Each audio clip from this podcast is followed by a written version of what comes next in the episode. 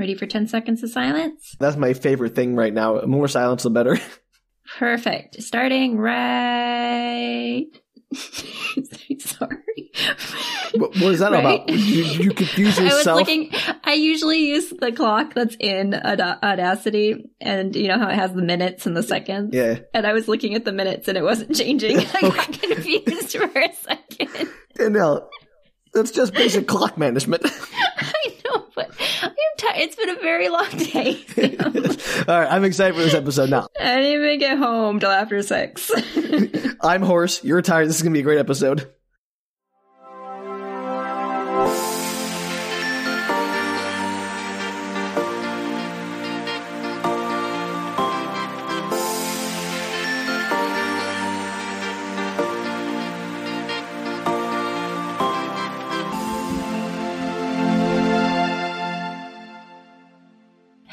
Everybody, and welcome to Book Retorts. I'm Danielle, I'm Sam. and this is a podcast where one of us explains a weird piece of media to the other who has no experience with it. That's me, Danielle. I'm like a brand new set of batteries. Pop me in your remote. Get to clicking again. Yay, Sam's battery. All right. I panicked on that one, I'll admit. That's okay. It wasn't your worst one. Thank you.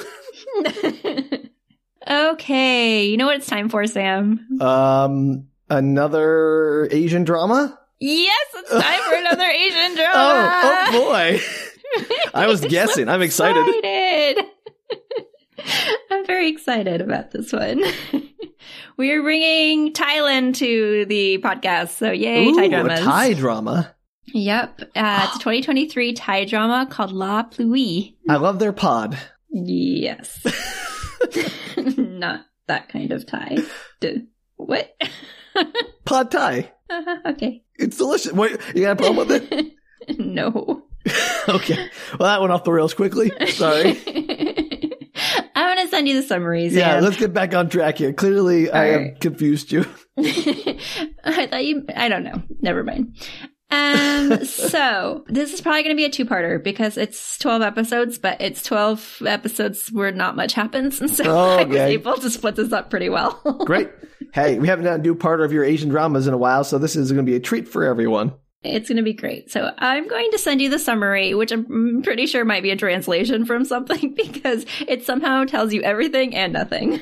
Oh, okay. I ready? can't wait to see this. All right, here you go. All right. Does it just start in media res there, that first yeah, sentence? you can you can have the title if you want. La Pluie I don't remember the title. Not going to happen. called La Pluie. I Ah, too late. I already forgot it.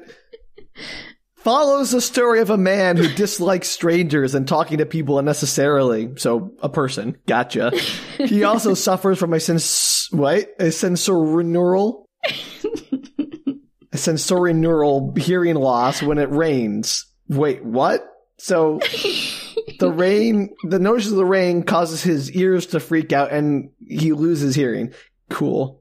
Good call, Sam. Good call. Uh, however, as fate decides, he can only hear one voice when it rains. What, Danielle? I every sense of that took me further and further from understanding. that's how I felt when I read it, and I really did try to find another summary that wasn't really long, and I did not find one. So this is what you get. Well, boy, that was uh, learned some new words. Uh, boy, I went from okay, he's a normal person who doesn't like talking to people. That's we can all identify with that too. Oh, he hears a specific voice when it rains. Got it. That was a, that was a journey in three sentences. I know. I liked it. I almost didn't give you anything because I was like, this is a terrible summary, but I decided I was going to go for it because it made me laugh. Well, you know, that's fair enough. That's what really matters, right? All right, let's get into this drama. oh, are you talking about us or the or the series? What? The dra-? Nothing Why? you say makes sense today. I don't know the drama between us, Danielle, or this. Never mind. Our drama, our beef, yes, our beef that our, we our pod constantly have. with beef. Why is they- why is my words they- not make sense to you? Do they make pad thai with beef? I don't know. I mean, I know you probably could. it You can put whatever beef. you want there. You can put shrimp or tofu or chicken or vegetable. It's you know. I know, but I think I've only ever had shrimp tofu and vegetables and chicken. I mean, it probably wouldn't be as good as those, but you could probably do it. Anyway, Anyway. Danielle, I don't know what's going on. Hopefully, I can be more coherent or you can understand me better. We have to, we have to get back on track here. All right. So it opens with a voiceover, as Uh, all good TV shows do.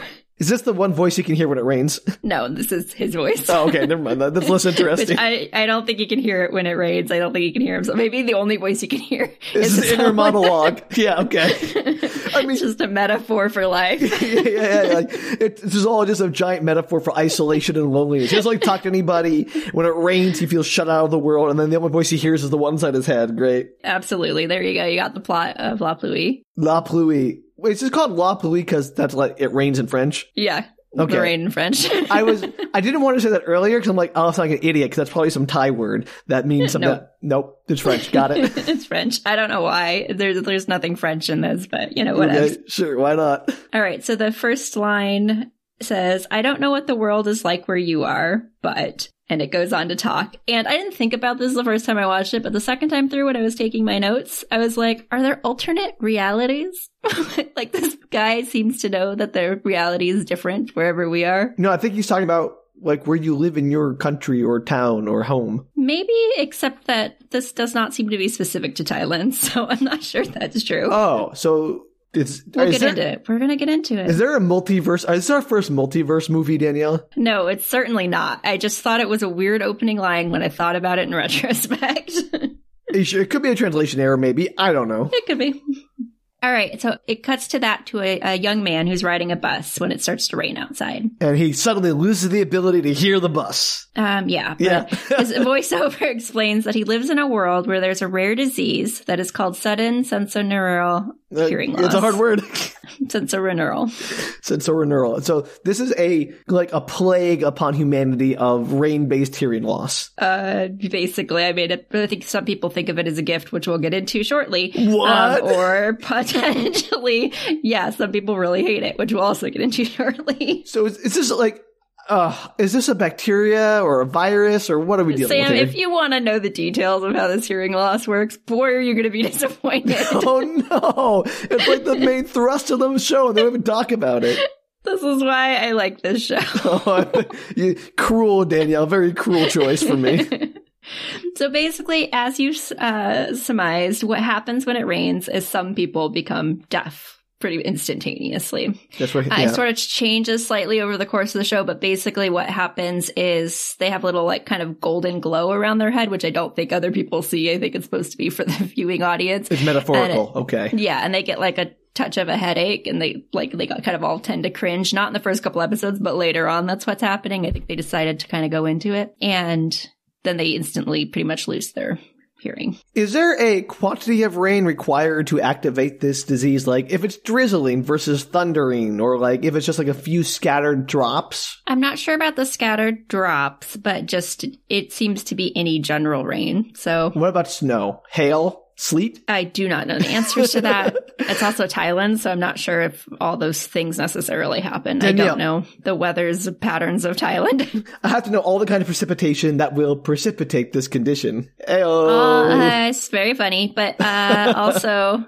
all we see is rain. So. Okay. And I don't know how often it rains in Thailand. I imagine it's, you know, quite semi frequently because of the climate there. Sure. But I've never seen a Thai drama that had as much rain as this, to be fair. Wow. That's the entire plot of the story. I just, I'm like, there's so many questions I have about how this disease works, and like, what if it's just really humid? Is it just gonna be like really like the No, air just feels real sticky? okay. they never show it just like sprinkling and what happens. It's always like rain. And to be fair, I've been in like climates like this, and when it rains, it rains a lot. So Yeah. like, you You're know. the monsoon season. I get you. Right. So yeah, maybe it is just the very rainy season, but and some places do have rain, you know, every afternoon Sure. or whatever, just the way their climates work. But so. it, it must drizzle on occasion. That's just want to know how it works. I would assume so, but you don't really see it. You do see short rainfalls, like only a couple minutes or whatever, Okay. for the plot. Of course, for the plot.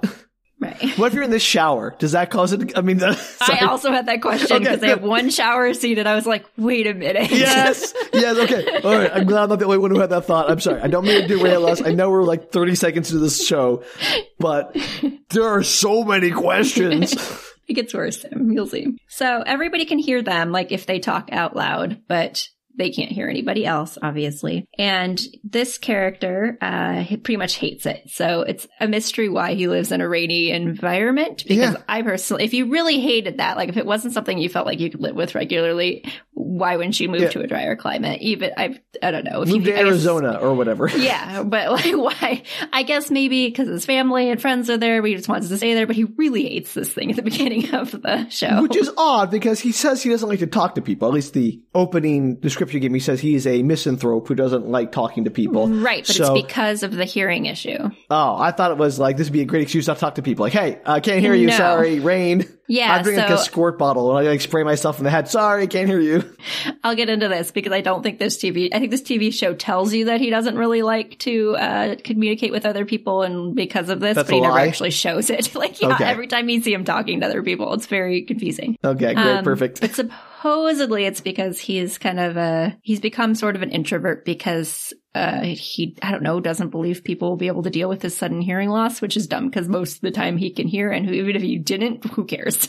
like lots of people will be friends with you. Also, if this is like a common problem, for one, then I think people will be understanding and accommodating. And B, there are people with hearing loss all around us, and no one's like, oh, can't be friends with them. At least no decent person. Yeah, in the beginning, like over the voiceover, it says it's a rare disease, but we see several people with this just in passing. So I think it's Right. and people know what it is when he when he says it. They're all like, "Oh yeah, you." Like He can learn, like- people know about it. He can learn sign language or something. It's not like it's not like this is an insurmountable problem. Right. We'll get into it, but what he does is he communicates with post-its. So he just carries around post-its and just writes stuff down. So much more annoying.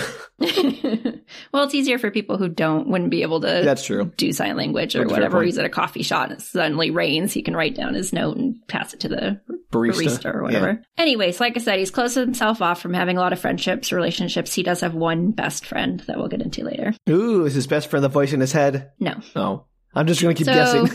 he introduces himself to us. His name is Sing Tai, goes by Tai for short. Got it. And he's a co- columnist for a magazine, What kind of column? a general column. He can write whatever he wants, apparently. Is that how magazine No, columnists work? I don't know. I thought it was weird too, but apparently he's all over the place because they reference some, several of his articles and they're like food and clothing. I think it's just like lifestyle, maybe. lifestyle. Okay, so lifestyle magazine. Sure. Why not? Sure. It doesn't say specifically what the um, magazine is, uh, or maybe it's a real magazine in Thailand. I don't know. Maybe that's. Let's just say he's writing for Mad Magazine. No, he's um, writing for a magazine called La Boy. I think Is that a French? It sounds like a French name. it might be, but I don't. Boy is not boy in French. I know, think. but like, may, I, I, I got it wrong with something La else. Pluie earlier, so Anyway, doesn't matter. None of this matters.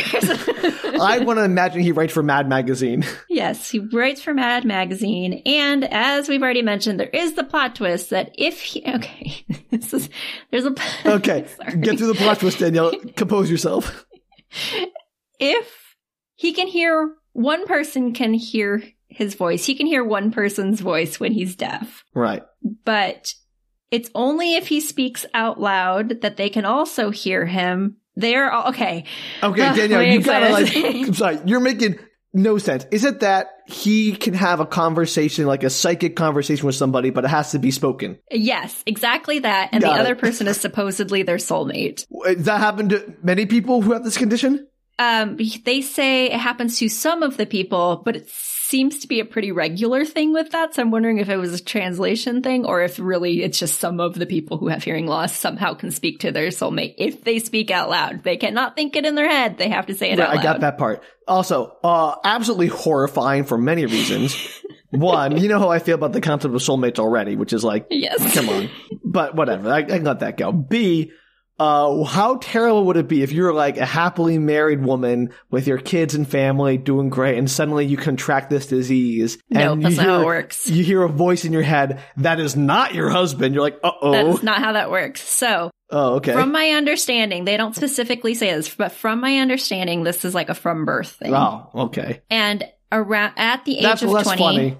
in your 20th year, this is when it develops, like the ability to potentially hear your soulmate. Okay, so you know from birth that when I hit 20, I'm going to learn if I can hear my, my soulmate's voice. How much would it suck if you're like, I don't hear anyone? Well, yeah. Yeah. You're like, uh But oh. every single person that you meet with this disease, quote unquote disease, has a soulmate. So I don't know if it's just like a bonus, like congratulations, you can't hear when it rains, but bonus, you get a soulmate. not you know, not that you get a soulmate, but you get uh, you know indisputable proof of who your soulmate is. Supposedly, we'll get into it. Absolutely insane. I know the plot of this. I, I love the. I love what the plot of this is, and then how like how weirdly they end up using it. I swear, if it's turns into like love cells where there's this crazy thing, but it's used in the most banal way. That hundred percent that. Oh no!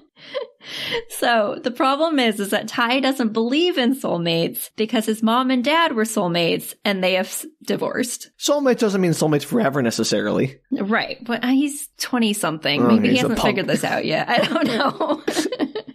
Young whippersnapper.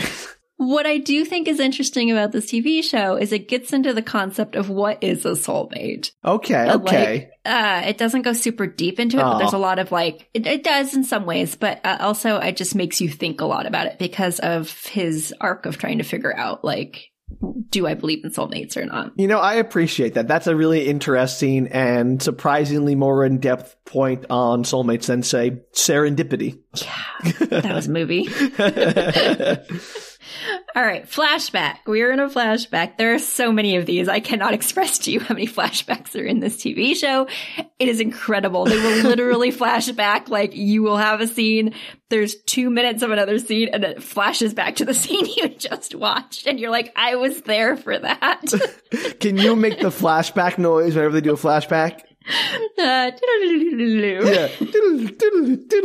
So he is arriving for dinner at his house. Uh, I'm thinking maybe high school, early college. It's very unclear, but he's in a uniform. Later, he's not. So he's obviously working for us now, but this is clearly some kind of school Right. time. He m- must be around 20 ish because at some point he hears his soulmate during this exchange. But I, so I'm thinking early college or like maybe freshman year. Got it. And his parents, they're all sitting down to like eat dinner and his parents explain that they're breaking up. Aw. And this like hits him very strongly. He seems to be the only one in his family. There's four siblings. He seems to be the only one that has this disease, this hearing thing. His parents so- do or not? His parents do because they're also soulmates. I I just want to double check. He's only Mhm. one in his family, but he's the only child Right. who inherited it. Right. It's possible his older brother does. We don't really get into him very much. I don't know the answer to that, but he's not with his soulmate as far as I know when you see him. Sure. So I think this is the only one that has this thing. So I guess I could see if you'd lived your whole life thinking your parents were like romantically soulmates and then they suddenly said they were getting a divorce out of the blue and you were the only kid that had that, you'd be like struck.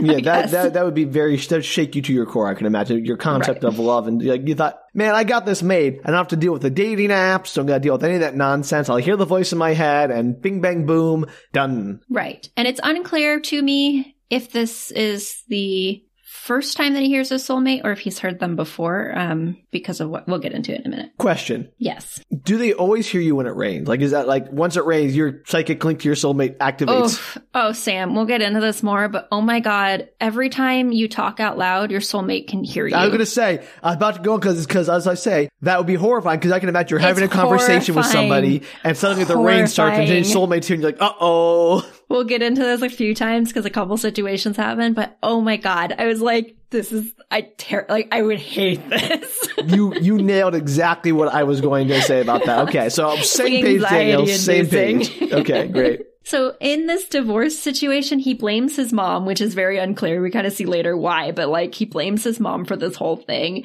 and nobody explains to the kids the reasoning. It's just like, we're getting a divorce, like kind of deal with it. They're saying it nicely, but it's very much like we're not explaining what's going on and it seems to be out of the blue. Like I feel bad for these kids. They're not handling it super well, the parents. Yeah, I mean, on one hand, if a parents are getting divorced, it really isn't about the kids. Like they, they shouldn't, you know, be blamed. It's not, but they don't even say that in this conversation, which they- is what they They could do a better job expressing that and making. Yeah, I get it. And I also think because this is the one kid that seems to have this disease that the parents have, it might behoove them to have a special conversation with this kid about Soulmates. reasonings or, yeah, soulmates and like what that means. Right. 'Cause I think this probably would have helped him out in the long run. They did not. Parents, man. Yeah. Again, continuing our amazing trend of parents in movies being just the worst. yeah. I wonder if filmmakers have issues with their parents. Hmm. Hmm, that's a mystery. And, uh, total little mystery. so he runs to his room, he's crying, and it starts to rain, and he hears the voice in his head asking him if he's okay. Aw. And again, don't know if this is the first time or maybe one of the first times. Like I said, he's I think he's pretty young in this scene. And he never responds to this voice because as we'll find out later over the years, he doesn't want to engage with his soulmate. And I'm assuming that comes from his parents and not previous to that. So I think this might be one of the first times he's heard his soulmate. Question. So why would he have had that pattern before that? Big question. hmm If it rains over Tai and it's not raining where his soulmate is, how does that work? So they can only talk to each other if it's raining in both places at the same time. So if Perfect. it's raining I- oh, you had an answer for on that one one. side of town in Thailand and not in the other side of town, they can't talk to each other. I am impressed you had an answer for that, Danielle. Well done. You, you got Yeah. me. all right. So cut ahead. This this movie, like all of our movies and TV shows, plays loosey goosey with time. Yeah. It's great. Well, who cares? Time, time doesn't really matter. It's not a concept of the no universe. or meaning. So we're jumping ahead. He's working at a magazine. He does most of his writing at a local cafe. It seems to be because he wants to avoid all the people at work. So I think that's his. I'm going to imagine he does the fold ins for the Mad Magazine, like cover folds. Yes, that's it. And I, as I said, he has one friend. This is a friend from college who he works with and is a very extroverted human being. So she makes up for him, I guess. so she's like the yin to his introverted yang. Absolutely. So at the cafe, his brother Thian, who is um, a hot mess when he arrives because he's a he's a hothead and he like almost got hit by a bicyclist on the uh, the sidewalk outside and he's just like ranting and raving when he comes in. This is a, a character trait of his brother. There is a whole B plot with his brother. I'm taking it out. I'm sorry, listeners, if you really like La Pluie. I'm only going to mention a couple of things that are relevant to the main plot. It's not as weird as the rest of this plot.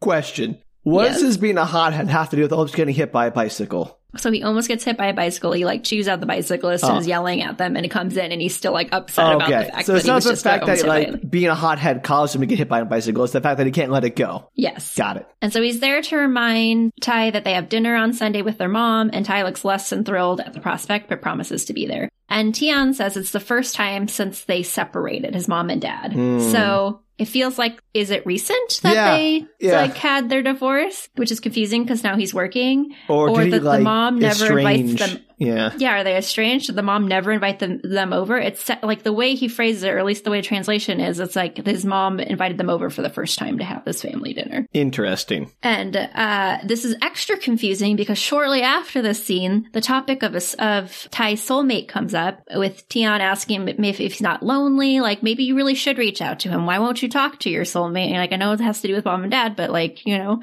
this is, could be an opportunity for you to meet somebody, and obviously they're well matched to you, and like at least Are with them. This is my friends. question. Because imagine you're like, okay, this is my soulmate. What if they're like a jerk like Tai is? Yes, I actually have questions about this because I've seen a few things with soulmates, and sometimes the soulmate is a terrible human. Yeah. And I always wonder, are they really your soulmate if they're a terrible human? Yes. You- why are you paired with a terrible human? That's you my would point. not actively choose a terrible human. I don't know the answer to that. This show does not have an answer to that, but Because like I have questions about that. my feeling is like if I found out that my quote unquote soulmate was a terrible human being, I'd be like, uh oh, what does that say about me? Am I am I a bad person? yeah, like what does it say? I would be really concerned about that. I thought I thought a lot about I thought a lot about soulmates when I was watching this. I was like, how does this work? yeah, I got questions, and none of them seem very savory to me.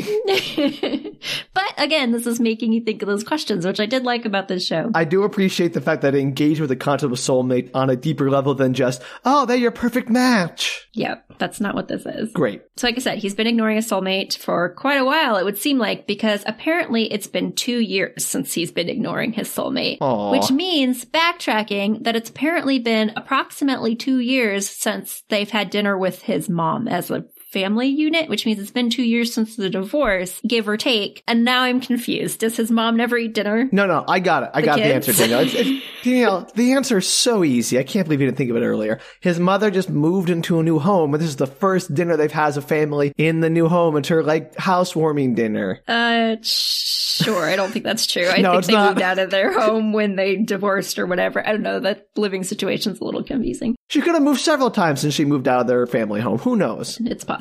Anyway, it's it was just like a weird conversation. I was like, none of this makes sense. Better that he was overseas for reasons Uh, that are unclear to me at this moment. sure, I yeah, can't he's make them up. back, and Yeah, now he's gonna have dinner. yeah. All right. Anyway, Tiana invites him to a bookstore. we're so we're so terrible at this. and this is the most mind-boggling scene. I don't know. This confuses. This, is the most mind-boggling I, no, scene. Okay. No, I okay. You know how we talk about how TV shows are and movies are actually just androids Yes. pretending to be humans. This is like the actual like Peak this android. scene. Yeah, like I do not understand this. I feel like this show was like that a lot. I was Okay. thinking about that while I was watching this, but this scene in particular, I'm like nobody does this. So Thian finds this book. This is like he's going to look for this book. He's taking a he's a cinema like a movie major in his if a film major, I guess, film Cinephile. studies in his yeah in his college and so he's looking for the specific like cinema related book and he finds it it's the only copy he puts it down on the table that's like next to the bookshelves because he's going to go look for other books and he walks off and i'm like take it with take it with Take you it with you. put it in your bag take it up to the front desk and ask them to hold But on to it's it a book. you. It's not like a brick. It's not like it's hard to carry. It's so weird he just leaves it there he's like i'm coming back for you and It's not like, going to be there when he comes off. back. I know how this works. Yeah. So he like comes back and there's a guy that's like standing there and holding it, uh, named, uh, Lomfon. Sure. And so he gets into a huge fight with this guy, like Thian does, about how like, hey, you took my book. And he's like, did you buy the book? And he's like, no, but I put it there and it's obviously reserving it. Like, no, it's not obviously Yeah. reserving it. You just put the book down. So this is the hothead brother having all this happen. yeah. Okay. Yeah, exactly. Got it. What a ludicrous moment. yeah.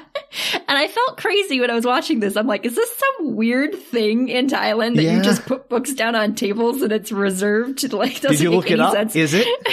like, no, I don't think it is because Tai comes over and is like, listens to the story. He's like, tell me what's going on. He's clearly like the even tempered one. He listens to the story and he's like, no, you put the book down. And I was like, thank you. As he apologizes on his brother's behalf to well, Lomfon. maybe just Thian is a android Uh, maybe, but the whole situation, I was like, what? because everyone else seemed to be reasonably put out by his reaction. Like the man he holding the book. He was so sure of it, though. The way he acted Yeah, in no. that scene was just like, this is a thing that we do. I got I it. was like, no, it's not. okay, new theory, better theory. Remember the movie Bowfinger, Sure. where there's the movie they're making in the movie is about aliens that come down in raindrops. Yes. Okay, the reason Thian is acting so weird is he's an alien. Oh, sure. Yeah, yep. And the people who have the deafness while they are while it's raining, that's a defense mechanism humans have evolved to protect them from alien alien invasion in their brains through Sure. raindrops. Let's go. Let's go with that. Yeah. So everybody Yeah, who doesn't have Look, deafness I'm is an trying to make this make sense. I'm really trying to make this make sense, Danielle. It's very difficult. anyway, that scene happens, and I'm only telling you this because Lomfon becomes a character. So I need Long to Fong makes a character how.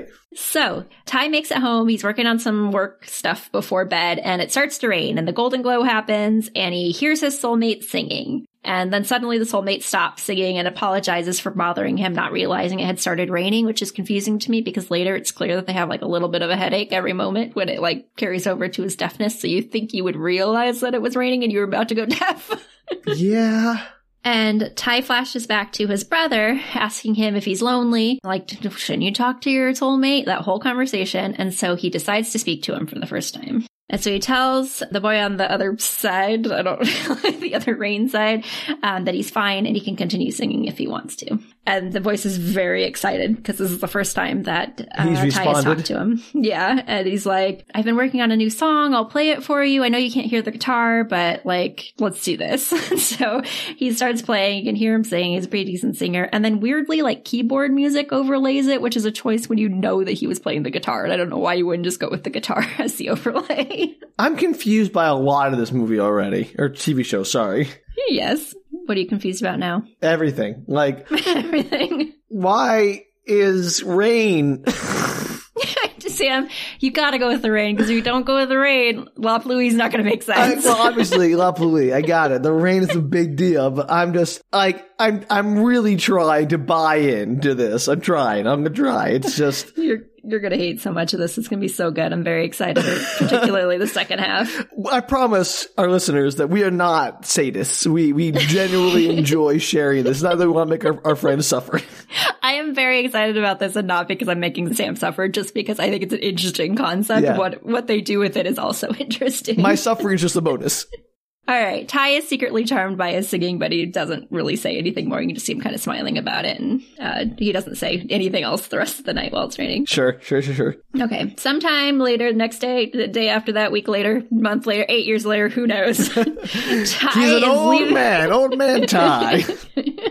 Tai is leaving work and he finds a box on the staircase of the work steps uh, with a cat in it. No, no, no. We're not going to do the ta- man's it's voice. not a talking cat. It's I forgot I did that. That was fun. I had flashbacks, Danielle. Don't make me do that again. I barely remember the premise of that. It was pretty good though. You barely, I have that seared into my brain thanks to you.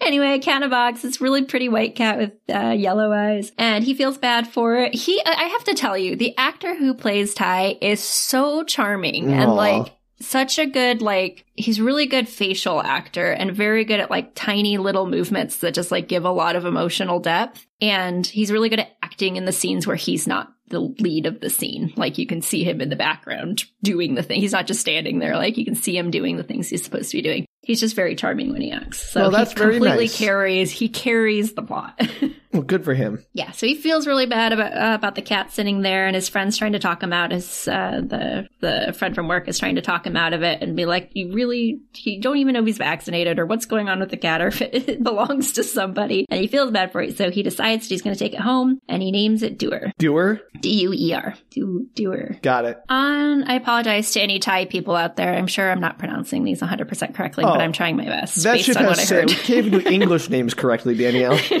That's true. So, like, no one's going to blame us for not pronouncing any name correctly But I am trying my best. I did listen really hard trying to get them.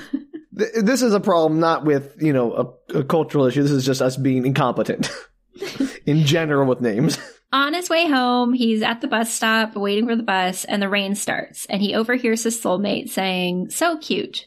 I mean, no, I mean that person over there. It's like he's in the middle of a conversation. And then Tai looks a little thrown off because he's like, like what? Because he heard part of a conversation, which again, as we've discussed, would be super annoying.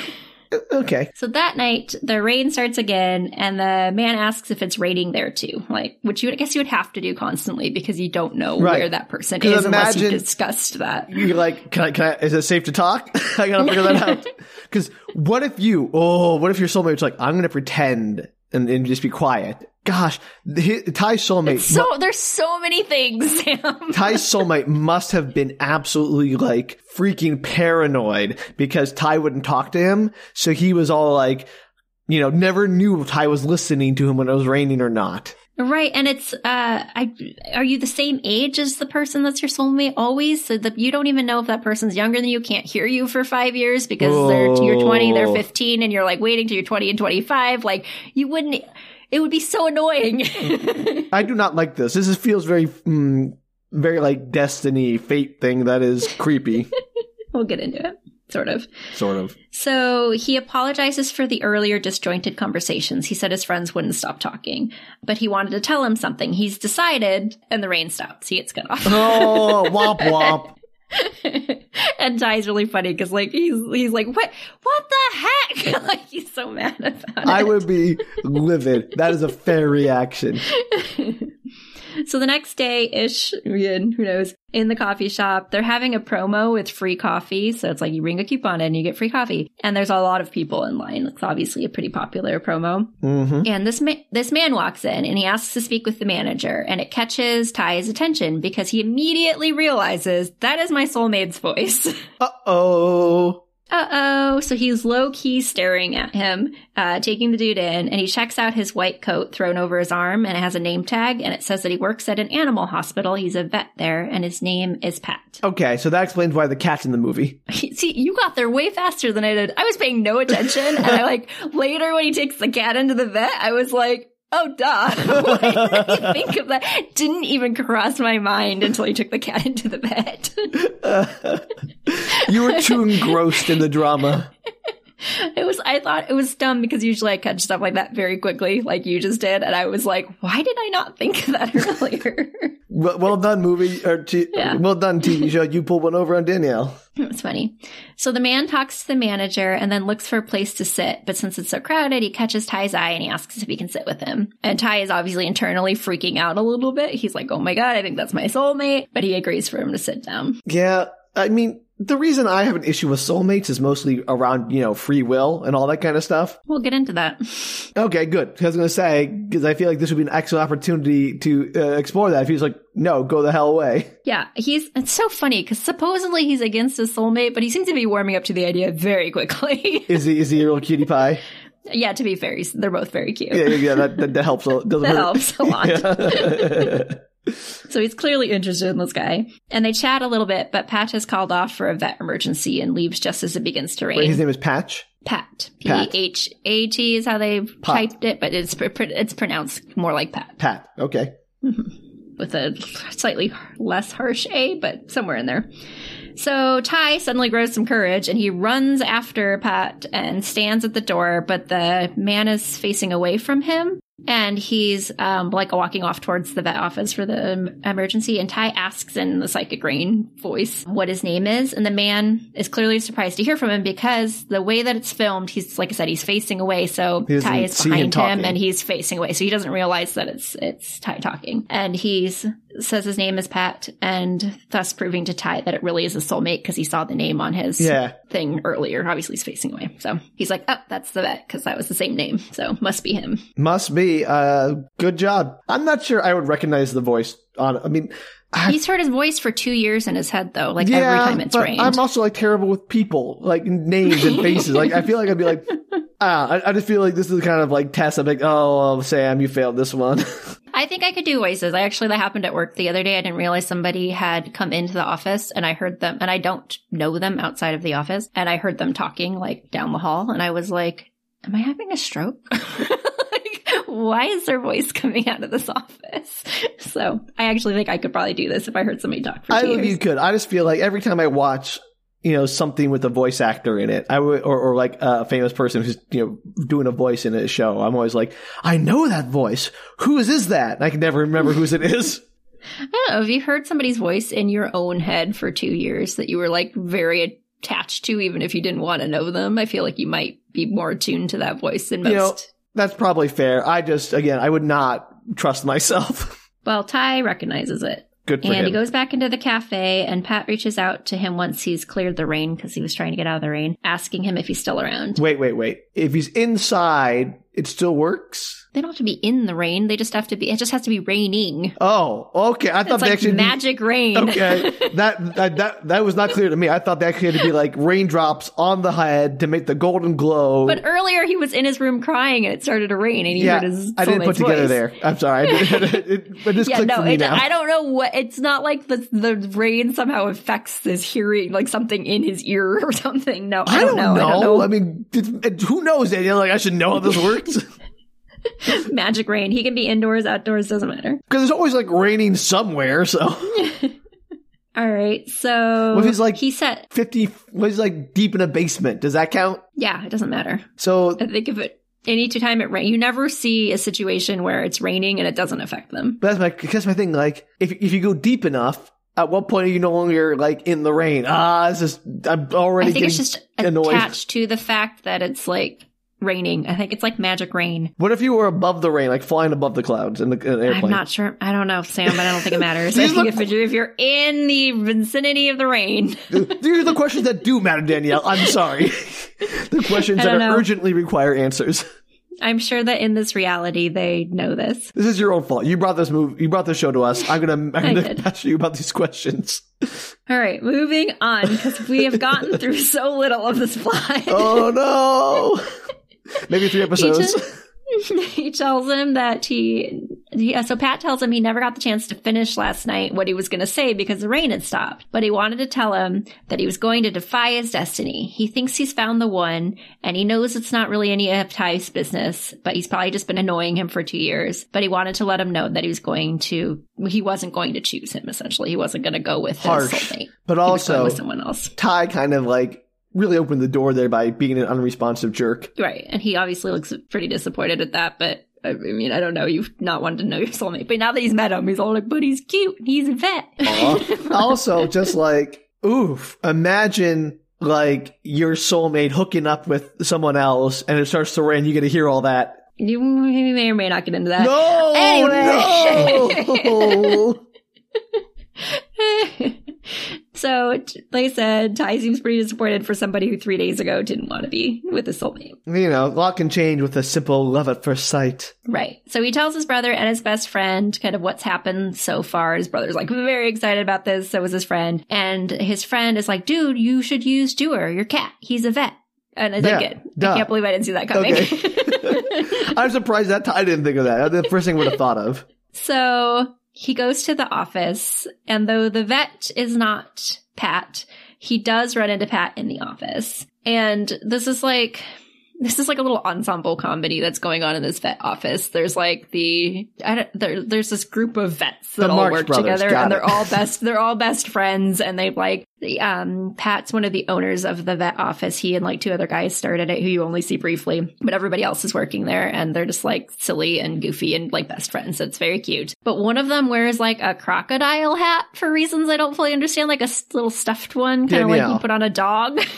If you had the opportunity to wear a crocodile hat at work, would you? uh, maybe. Yeah, I think that's a yes, Danielle.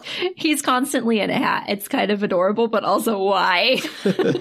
why? I'm not even sure animals would like that. You feel? I feel like some animals would be very It's not for that. the animals, Danielle. It's for him. Let him It be might his be. best Maybe he self. just likes to wear his croc. I'm.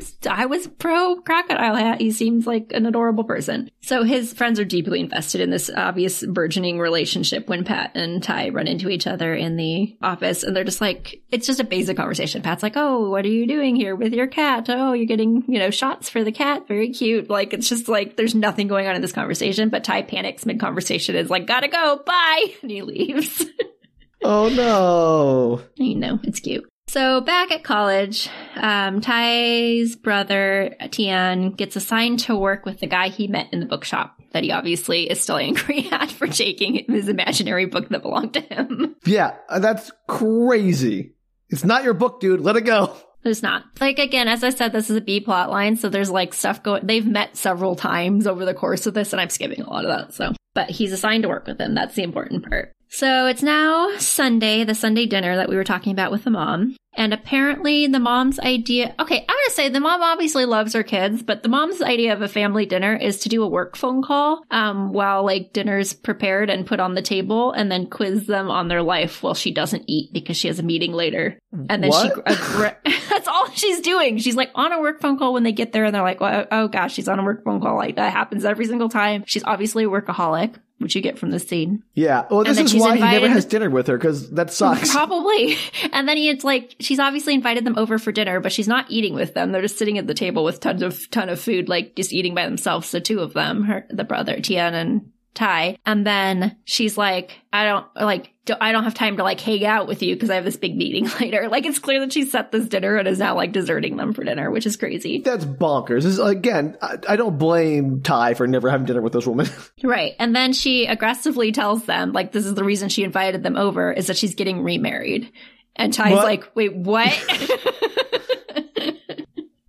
so she's been dating somebody. They knew that, but now apparently they're getting married. And Tai is very thrown off by this. yeah, that's that's kind of bonkers, honestly. I mean, Yeah. good for her, but also like, way to spring on everybody. Yeah. And she, like I said, she says it very aggressively in the conversation. I was like, I'm not sure you needed to say it quite the way that you approached that, especially with your son who has the same, like, hearing Yeah. thing that you have. Also, oh boy, do I have questions about if she was soulmates with the father. Mhm. Are they still hearing each other? Yes. That's awful. This is a curse. So- Imagine hearing your ex at just any random interval. Like they could be talking crap about you and suddenly you hear them or like hooking up with their new lover or, you Yes. know, just constantly Yes, reminded of yes, them just doing their mundane stuff. What is this Yep. nightmare world you have given me, Danielle? well, hopefully all the soulmates get along relatively well, even if they're not married to each other, but I have no proof of that one way or another. Sheesh. Anyway, so like I said, Tai takes this pretty poorly. He's like wondering how his dad's going to take it because he knows his dad is still in love with his mom. He clearly has lots of unresolved issues about this, which they should probably have talked to him about before his mom announced to them that he she was getting married. Like you know, your son's having struggles with this. It's been years. Yeah. And so Thian tries to tell him that he should talk to his mom, like, you know, because he runs out of the room. He's like, no, go back and talk to mom. And basically, Tai is like, I don't get why everybody else is not more concerned about this. They're soulmates. They're supposed to be together. And she's like, they're divorced and he, she's marrying somebody else and dad's still in love with her. And does mom still love Oh, him? Like, no. what is going on? And like, don't, like, he just doesn't understand this whole situation. And it makes me sad that his parents haven't had this conversation with him yet. Yeah, I I feel like either they left something out or I'm missing something. No, it's just, I really think it's his parents Yeah. have not sat him down. We'll talk about this later. That's what I'm saying, yeah. But like his parents have just not had this like adult conversation with him about what happened and why. And he, I think of the four children, maybe they don't all need to know exactly what went down, but I think this kid needs the bare bones like Yeah. drama of it. I think when I mean when I said they, I meant his parents left something out. Yeah. So he says that he, this makes him even more sure that he doesn't want to talk to his soulmate. So he's gone back well, it's a good thing his wanting soulmate found someone else. yeah, it doesn't matter now. All good, no worries. So that night, he's in bed when it starts to rain, and suddenly he gets surround sound making out noises. Ooh, no! My prediction is true and I hate it. and Phat immediately like, Rain, sorry, let's talk later. And then there's like a pause, and he that he's clearly talking to uh, Tai, and he's like, uh, you heard that right? It won't happen again. I'm really sorry about that. And that's awkward. And ew. I mean, but also, how can you guarantee it won't happen again? You can't like predict the rain. And also, what a horrible way to live your life, especially in such a rainy area. Yeah, and like actually, I think it gets worse. I didn't notice until the second rewatch, but Tai starts to cry, poor Tai, and then he covers his mouth while he's crying, and I'm like, oh my god, you'd have to spend your whole life like covering your mouth constantly because you're like, if you're making a noise while it's raining, if you don't want the other person to know that you're upset about something, or like you're in the middle of a conversation, or like whatever is going on, like you wouldn't be able because you can still talk out loud while you're deaf. Yeah. Even even if I was happily with my soulmate with this condition, I'd be like, I would still hate it because yeah. this is it feels like a weird invasion of privacy that's constant. Like you have no like true privacy because at any moment someone could be inside your or hearing everything you're saying. Like it's not as Yeah. bad like a psychic link, but it's, it's like one step down. Yeah, it's pretty special. I had lots of thoughts, but I thought I thought it was interesting that they added that detail in to have him like muffling his mouth when he's crying. I was like, oh, that makes me sad. That's Yeah. deep inside my soul. Very tragic. so then, the supposedly the next day at the coffee shop, the guy from the bookstore, Lomfon, shows up and he introduces himself again to Tai. And he's like, "Don't you, remember me?" He's like, "Oh yeah, you're the one from the the bookshop, Lomfon." He's like, "Yep, that's me." And they decide to work at the same table. But Okay. it turns out that they have a ton in common. They like the same books. They have a lot of same interests. They become like really fast friends while why sitting is there. It Lomfon? L O M F O N. Yeah, why is. Lomfon like is he into Tai? Is that what's going on here? Um, we'll kind of get into it later, but right now I think it's just like, like, hey, I saw you in the bookstore and You seem more reasonable than, than that This is idiot your, who your crazy at brother, me. which is what how they start the conversation. Okay. He's like, "Yeah, your brother's kind of crazy, huh?" like, all right, all right, all right. That makes sense. I was, I was trying to figure out what like made him want to come initiated over and their talk to him. conversation. Yeah. Yeah, and he could be into him. We'll find out. But like, that's what started. That I think is just him going, "Oh, I saw you at the bookstore, and you seemed less scary than your brother, who I'm now assigned with as a partner. So I have a reason to talk to you." oh no. So, cut to the vet. Tai is gone back. He's supposed to do a follow up visit for another uh, vaccine, and he's now praying that he's not going to get Phat as his vet, which He I does. would guess I would be too. no, he doesn't. He Okay. gets the same person he got the first time, which is this woman. And but bad news. While the woman's trying to give uh, Doer his sh- shots or her shots, I think it might be a boy. I'm not sure. Um, the cat runs off, and everybody has to search for it in the vet. All hands on deck. Where'd the cat go? Do they not close doors at vets' offices? It's just like a little a little crack open, and the cat, of course, like pushes through. You'd think off. vets would know not to do that because Yes, like a hamster would just would get out there so fast. obviously. but it's fine. It's fine. Tai falls into a room, and it's now sitting. The cat is now sitting Dr. Claw style on Phat's lap as he relaxes in his rolling chair, and he does the spin around reveal of like, "I have your cat in my lap." what was the name of Dr. Claw's cat? I always forget. Dr. Claw's cat. No. It had like a really weird name. Um, I don't know. Baby Claw. No. Wait, wait. Dr. Claw's cat's name. Mad Cat. M-A-D. See? But, but, it's an acronym. He's named for MAD, the organization run by his owner. So Dr. Claw's business is called MAD, which I'm trying to figure out what does MAD stand for? Etymology, Um, here we go. The acronym MAD has several definitions floating, although what it canonically stands for is not clear yet. It can be malevolent agency of destruction or mean and dirty. Malevolent agency of destruction. That's just like, I'm a bad guy. Yeah.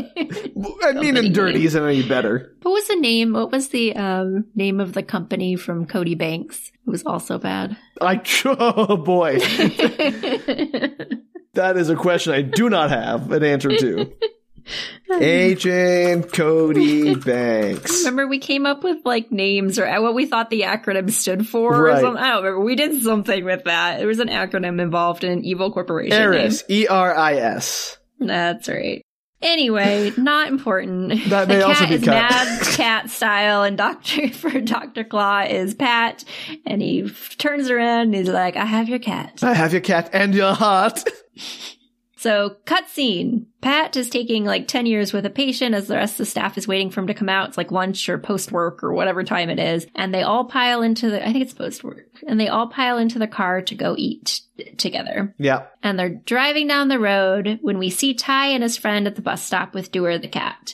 And this is where I realized, because I was very confused, that we were in a flashback to the day that Tai found the cat. Wait, we are?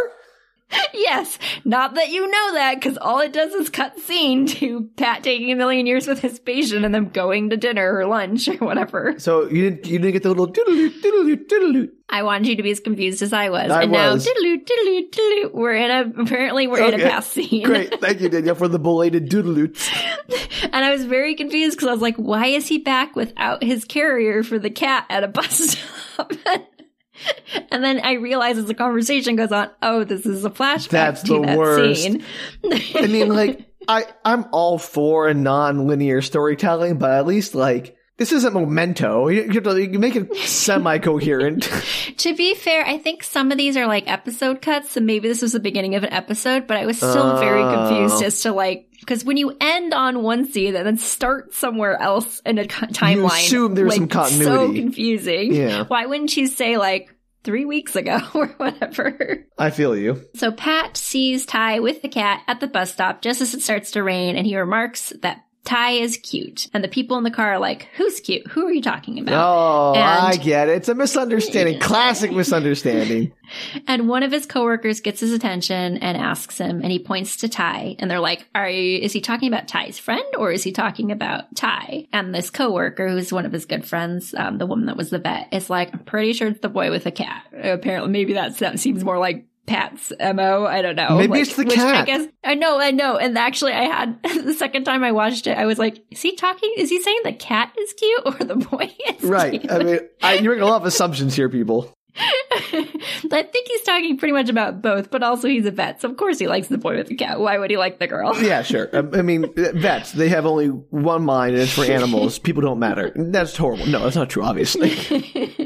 So now it's later, but still in the flashback. So, So- we've moved on in the flashback. This is like Crater, where we have the flashback and then it flashes forward to later in the flashback. the flashback. Yeah, got it. yes, exactly that. I was thinking of that as well. I couldn't remember which one it was, but yes, it's Crater, and it's the day of the coffee promo. So Okay, wait. Uh, I need to like write this down on this a is like whiteboard. Phat's viewpoint, sort of, of what's going on. You so gotta like basically flip the re- scene. redoing the same event, but from Phat's viewpoint. Okay, that's fine. I can I can follow this. Good. All right. It gets worse though No. because you'll you'll see this really drives me crazy. There's so many flashbacks in. So Phat sees Tai through the window of the cafe and is like, "Hey, that's the cat boy. I thought they were cute." And then he realizes the line is way too long for the promo. He's like, I'm not standing in that line. He doesn't say these things out loud. It's just my assumption of what's going on in his head. So he walks up to the host who's at the door and he's like, Can I speak to the manager? And the host is like, Yeah, I guess so. And like directs him to the manager. And he suggests to the manager that they have two lines, one for the promo and one for paying customers. And they take turns between each one and they'll get through it together. And I can't tell if that's a smart or a dumb idea. Well, I mean, if they only have one cash register or checkout place, it doesn't really speed up the process. Like they're going to be making one coffee at a time. But I think it's the idea that like the people in the promo line, which is free coffee, need to wait longer than the people who are paying for their coffee, which I kind of get. What, what, do you think the people who are getting the free coffee should wait longer?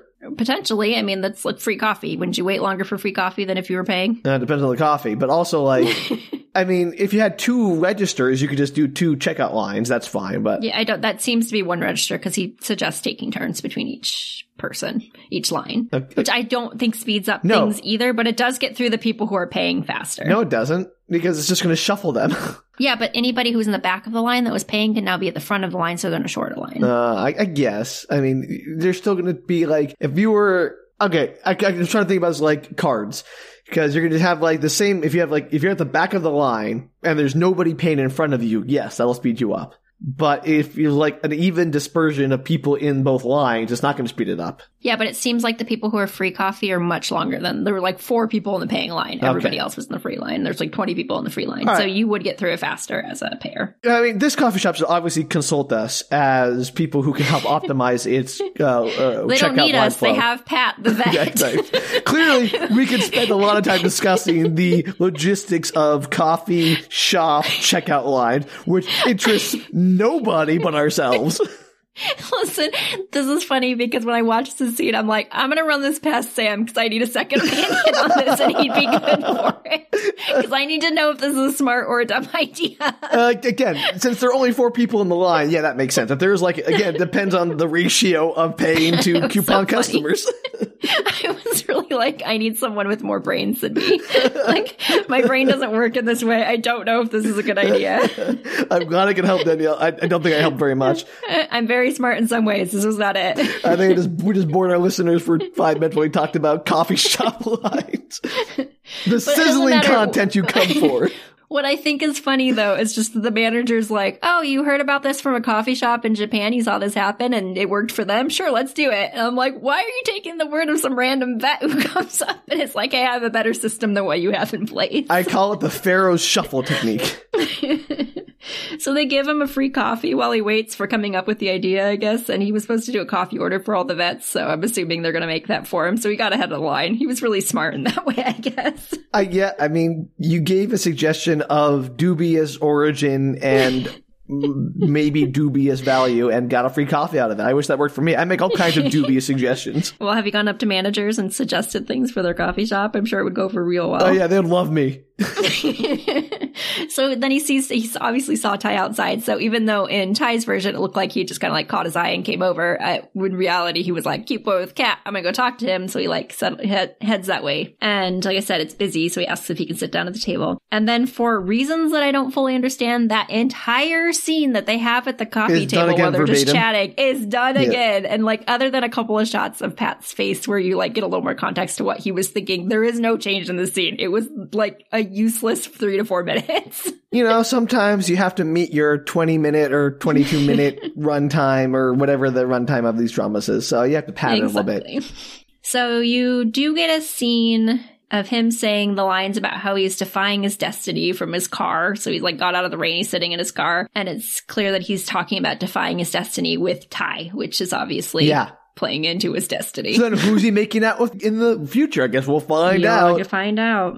If it's a if it's a dog, I'll be very upset. Yes, it's a dog. Cut back to Dr. Claw. Dr. Uh, Claw. You mean the, Phat? to the scene, to the scene with Oh. Dr. Claw, the cat, the Mad, the cat Mad Cat, Dr. Mad Claw's Cat, yeah. Who, um, We're all over the place the- tonight. we're having a conversation as opposed to storytelling. I mean, that's usually what it is, but usually we have at least like some kind of point to our to our Actually, the reason why this is all over the place is because of the way this story That's is probably written. that doesn't help either. You're is right. written- no, it's really and it's the scenes are very drawn out. It's like every nothing, not too much happens in the actual like story, and so everything's kind of like long drawn out scenes. I'm like, all my notes are just summarizing like 15 minute segments in one little like two line paragraph thing. So I think that's why it feels like this Okay. because it's just like the way it's written. To be fair, I've also taken us on quite a few cul-de-sacs about how the rain works and if you can fly over it or something. Like if you were in a hot air balloon in the cloud, would that count? All right. So the vet who lost the cat immediately pushes the cat over to Phat, trying to get the two of them together. It's like, hey, why don't you give the cat injections? Like, clearly I'm not capable of doing that today. Oh, this is creepy. no, it's not creepy. It's just like, obvi- they know Just that uh. Phat's. Yeah, they know that Phat's Okay. interested. Exactly. They're totally trying to wingman for him. And Tai is like freaking out because their hands graze as they're trying to hold the cat down or whatever. And he keeps having these flashbacks to hearing him talk about how someone was cute and then how he made out with someone. And he's like, what is going on with this guy? He's such a playboy. Like, I mean, on one hand, I'm usually pretty against those like simple misunderstandings that could be cleared up with one sentence of conversation if you just like you know ask a single question and like that that sort of Mhm, mhm. uh, device in TV shows and movies. On the other hand, this one kind of makes a little bit more sense than the others because, yeah, it, it feels a lot more like you live in someone's head. I imagine that makes things pretty skewed. Right. So you wouldn't just like straight out ask stuff, I would imagine. And you don't know this person from Adam. So it's like, yes. it's, it's still awkward even though you've heard them for years in your head. What I'm saying is, this is the only instance of that of that device that I am like, okay, I, I'm not angry about this. yeah, I don't know how you would. You literally met this person like twice and being like, Yeah. so who you were making out with last week would be a real awkward conversation. I mean, I suppose he could, in like the safety of the anonymous voice, ask like, "Hey, I know you want anything to do with me. Tell me about the guy you're interested in." yes, could be. But that I would also like that would not be something I would want to do were that me. So I, I get it. So well done, TV show. You found the one instance. It's, rare, but it happens. Yeah. And so as he's kind of like doing his little flashbacks of these memories, he remembers again that he doesn't want to know his soulmate. And this is like the one of the reasons why is because he doesn't trust soulmates and he leaves quickly Got it. from the vet. He's like, okay, my vet visit's done. Peace out. And Phat is obviously very thrown off by the whole hot and cold nature of him, which is fair. I would also be like, what the heck? Yeah. so that night or a night, they, uh, They meet again by accident at a club um, while Tai is wa- waiting for his friends. He goes in to reserve a table, and lo and behold, Phat walks in. Ooh, ooh, drama with the cat. What I really love, yes, what I really love about this scene is that they're trying to make the club feel like it's going to be busy because it's like, oh, there's a DJ there and there's stuff going on, and they obviously didn't have enough people in this scene to make the club look busy. oh, they didn't so- get enough extras. Oh no. or something. Yeah, I don't know. I don't know why this was so difficult to film, but it makes me laugh because they're acting like it's a big deal, and it's really not. Aw. So Phat overheard Tai call him a playboy earlier. Um, he kind of like mumbles it to himself, and he overheard it, and he's curious as to why. So he goes over and he's like, "Hey." What's the deal? Apparently, Phat doesn't have the same compunction about asking questions. A little bit Tai more bold and confident. I appreciate that. And obviously, he's not going to tell him he overheard him making out with someone, and that's like the reason. That's one of the reasons why Mm-hmm. and calling someone cute. And now he's flirting with Tai, so he's like, what the heck? And he tells him that he just seems really friendly with everyone. And Phat tries to talk him out of the assumption that he's a playboy, but they kind of face off about it until Phat is called away by his friends. So nothing is resolved in that scene. Question. Yes. At what point, I know you said we don't, but I just want to reiterate, at what point do we learn that Tai does not like talking to people? we don't. Okay, great. Just, just want to circle back around. Nothing's changed since we talked about that at No. the beginning. Great. See, this is what I'm talking about. So it's it's basically like said, uh, maybe one of the voiceovers or something like it was clear from the get go to me that this kid is like trying to avoid relationships except for his one best friend and he doesn't go to the work stuff because he goes and works in the cafe because he wants to be alone but that is the only time that you see him really actively avoiding other people otherwise he seems very polite and social and people seem to like him Yeah, he seems like, gregarious hard to make enough. friends Not buddy. like a complete introvert. Yeah, and he's at this club to meet with a friend who's bringing other friends, and I'm like, it sounds like you have a social group, hun. Yeah. Sounds like you are a social butterfly and not the misanthrope I was led to believe. it's so crazy. See, that'd be interesting to have like a misanthrope who just like despises people or like whatever is, socially, you know, has social anxiety or something, whatever it is. And so they, Yeah, they ap- didn't- appreciate the rain as an excuse to avoid them. But then suddenly intruding into their silent time is the voice of their quote unquote soulmate. But like that'd be Well, interesting. maybe that's season two. okay. There's a season two. Uh, I think there probably is going to be a season two, but this doesn't really end on a cliffhanger, so you're fine. Okay. This is a full story. Um, there's a little bit of a cliffhanger, but it's not super related. Okay. Well, is it, oh, I forgot his name. Lomfon? Is it Lomfon hanging off the cliff? No. Oh. So Phat gets called away by by his friends at the bar, and then one of his friends goes. There's like a kind of open mic thing going on now, apparently with the DJ, and An open mic at a club? Yeah, it's, it is like a bar club. There's, it's not like Hey, a DJ, like a club club, but it's like a bar, and it has obviously has probably an area for dancing. I would imagine. Danielle, could you imagine DJ Shrike like there in the time tombs throwing down the beat and being like, all right, now we're going to open the mic up to the pilgrims. Come on up, drop some, some lines or whatever. I don't know what the pilgrims would actually do. Martin Silenus would be all over that. He would be, you're right. He'd be up there hogging the mic. Everyone else would be hating it. And so they end. Uh, one of the guys in Phat's party goes up and is like, "I have a friend who totally wants to do this." And Phat gets called up to the the bar area, the stage, and plays his guitar and sings. And Tai has a little moment where he's like, "Oh, he's such a good singer." And then he gets super drunk because he has mixed feelings about this entire situation. I would He's on to get- imagine- on to get off again. I imagine his feelings would be quite complex. So they leave the club, and though Tai is like fall over drunk, his friends leave him to catch a taxi. And I, to be fair, think they're also drunk, but they're not played as particularly drunk. There's a abandon him to Taxi Town. they kind of do. He's like, I'm gonna take a taxi. And they're like, cool, are you sure you're okay? And he's like, yes. And I was like, get him in a taxi. Why would you just leave him and assume he's like, he can't even like stand up Yeah. I mean, get him in the taxi at least, maybe escort him home, whatever. like, it's crazy to me that they don't just get, like, they don't even get him into a taxi. They just leave him. They're like, okay, well, you good luck out there. Wild. Maybe that's why he doesn't have friends. well, because they're all jerks. Again, I, they've all been drinking, but they do not act like they're as drunk as him. That would be way different if they were also super drunk, because then it's just bad decisions all around. Wild. So Tai obviously does not get directly into a taxi and instead like runs into Phat as he's leaving the oh club. Oh no. I know. And he gets into an argument with him about how he's how Phat's seeing someone else and he's still coming on to him, which Phat again refutes, and then Tai bites him, which was pretty funny. So Tai like just bites Phat like on the he just hand like grabs his grabs his arm and like bites his arm. for no reason whatsoever. because he's mad at him, and it was really cute because he's such a cute little actor. The scene's really funny. You have to watch it. Okay. and despite all of that, Phat offers him a ride home, and this clearly doesn't work out though because cutscene, and he's waking up in Phat's house, and you can tell this because he wanders around the house like, "Where am I? What is going on?"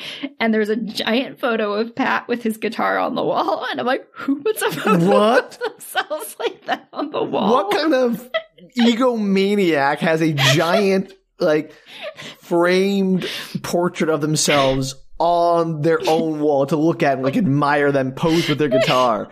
What a freak show. Maybe maybe Tai is better off without him. And Tai is like horrified by this, but not for the same reason I was. He's more like, "Oh my god, I'm in Phat's house," and I was like, "Oh my god, there's a giant Yeah, yeah, yeah. on the wall." That is way more concerning to me than literally anything else. it was really funny. So Phat's gone, but he's very nicely left a detailed note of the events of the evening so that, you know, Tai would be like, okay, like, why am I in a different shirt? Where am I? What's going on? What happened last night? So I guess that's nice. Yeah, I guess. Which is basically like he passed out, so we took him home because he didn't know where he lived. And also, um, th- he said it last night, and Tai probably doesn't remember that he is not a playboy and he is actually interested in Tai if Tai would like to start a relationship. So Tai's thinking about that. Ooh. Meanwhile, back at the vet's office, out of the blue, seemingly quite some time after they broke up, Phat's ex shows up with her dog, who has ticks. I don't know why you take that to a vet, but she does. She's there with her dog. Oh, oh, okay. Let me spread some ticks around this office. yeah, like, I'm here for my dog who has ticks, and I was like, I've had a cat with ticks. I just took the ticks off. like, or I you don't know. a, a, a flea bath or whatever. Like, seriously.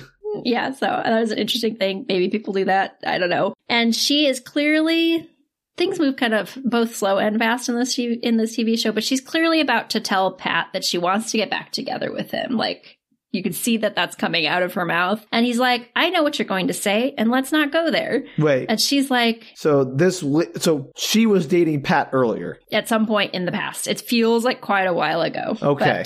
Like more uh, up to six months, a year, two years ago. I don't know the answer to this question. I'm gonna maybe I'm gonna assume two years ago because it's the first time that Tai ever heard him making out was two months ago. So he couldn't possibly have been dating somebody the last two years. Yeah. Okay. Okay. Uh, because I I'm assuming this was a while ago. how could you date anybody with your soulmate in your head? That'd be an absolute nightmare. I don't know the answer to that, and we actually get into this a little bit in a minute. not for Phat's side, but Of course. why this is a nightmare. And so he's like, I, whatever you're going to say, I don't want to talk about it. and she's like, after that night, my feelings were clearer. Um, I hadn't been sure, but I'm sure now. And I want to apologize for how our breakup went down and I want to get back together. And he says nothing to this as far as I can tell, but we do get a flashback of them breaking up. I wish you could see my hands because I did. Okay, great, perfect.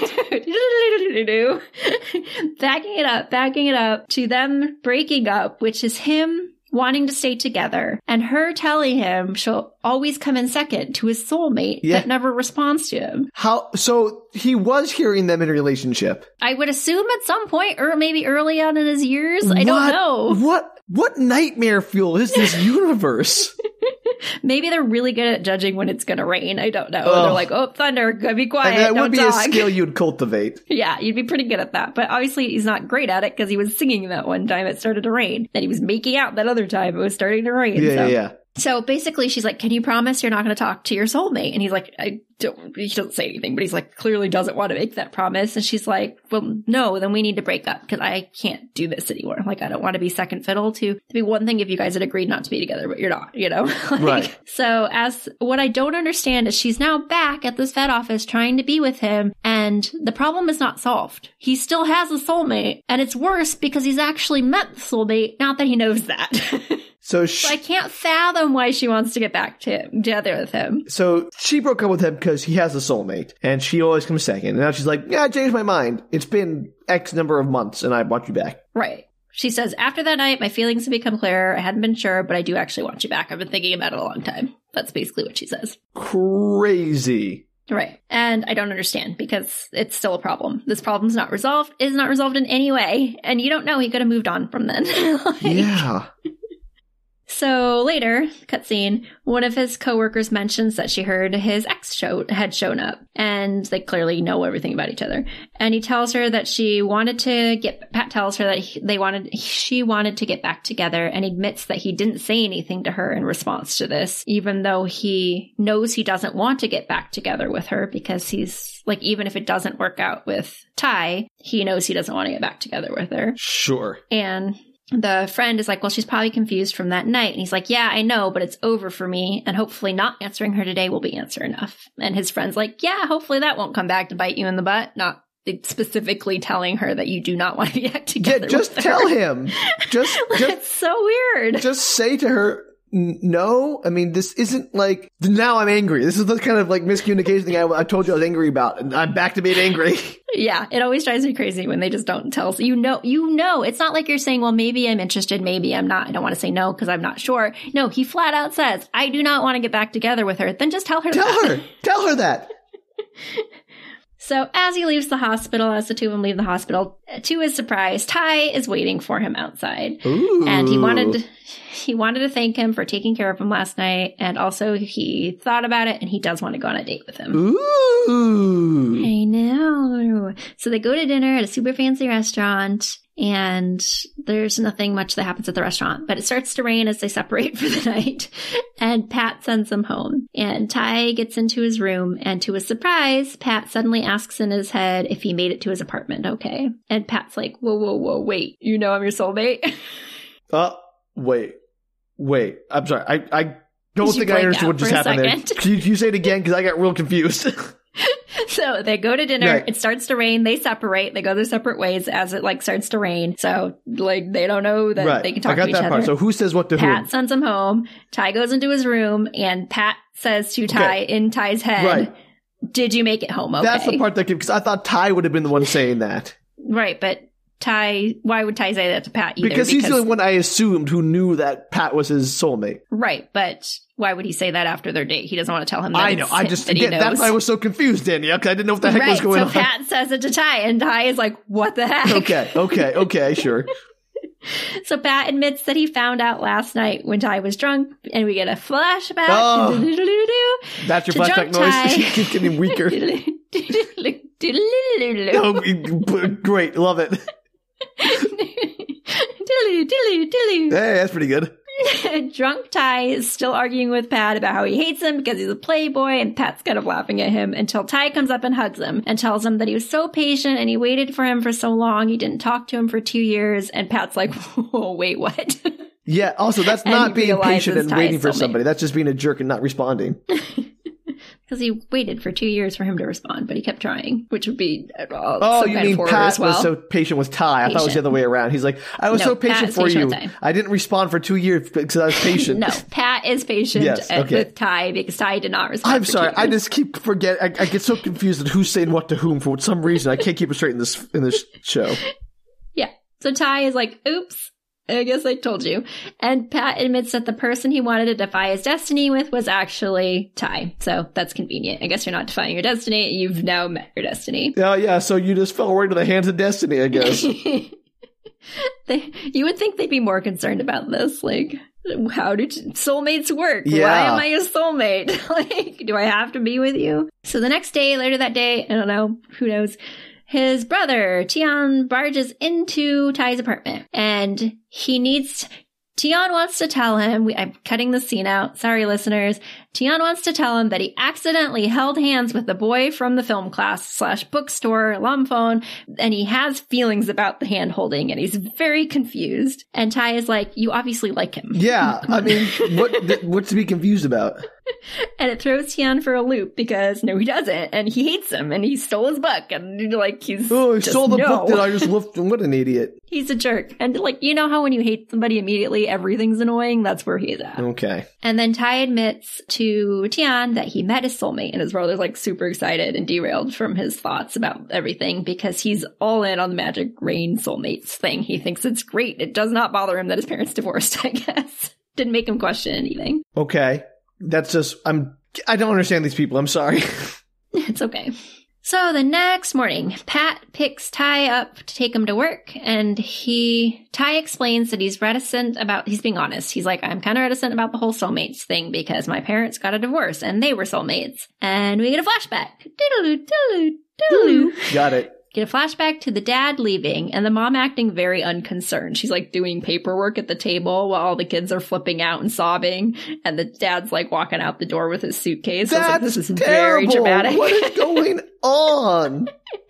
And Tai goes and confronts her and is like, What are you doing? Like, stop this from happening. Why are you being like this? He's like, you know, he's over dramatic, but I get his concerns. And she tells him that it's better. She gets like suddenly very worked up and she tells him it's better that he doesn't know the detail. And then the dad leaves and Tai is like, ah, and he runs off after him, chasing him down the street because it's very dramatic.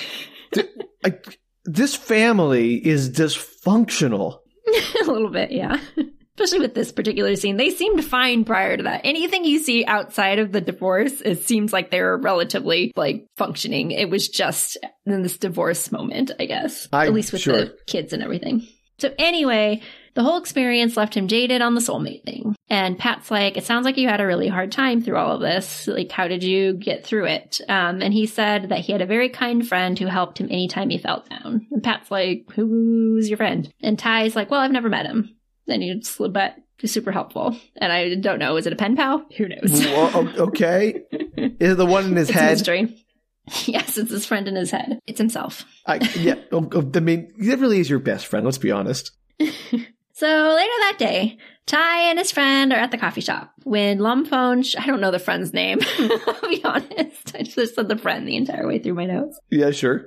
So at the coffee shop when Lomfon shows up and Tai, this scene cracks me up.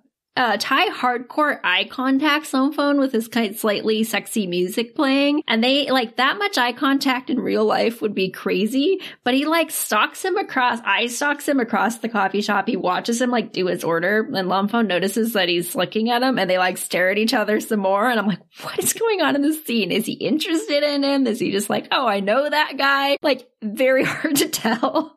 Got it. That is confusing. You sound like you're fading. Are you fading? No, sorry. I'm okay. I'm just, I'm trying to follow along, but there's so much happening now. All of a sudden, like it went from like nothing happening to suddenly all these people are doing things, and it's hard to keep track of like Lomfon is doing thing with Tai's brother, and now Tai's fat. Uh, There's two story plots going on, Sam. I don't know why it's so hard for me to grasp it, Danielle. All right. So goes, comes over to the table Yep. and sits down, and his friend uh, disappears to use the bathroom.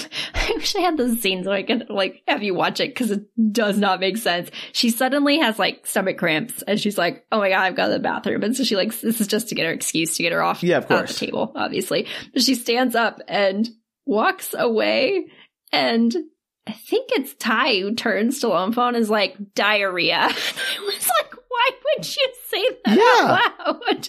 I was like, we all got what was going on, Tai. That's not cool. it was funny.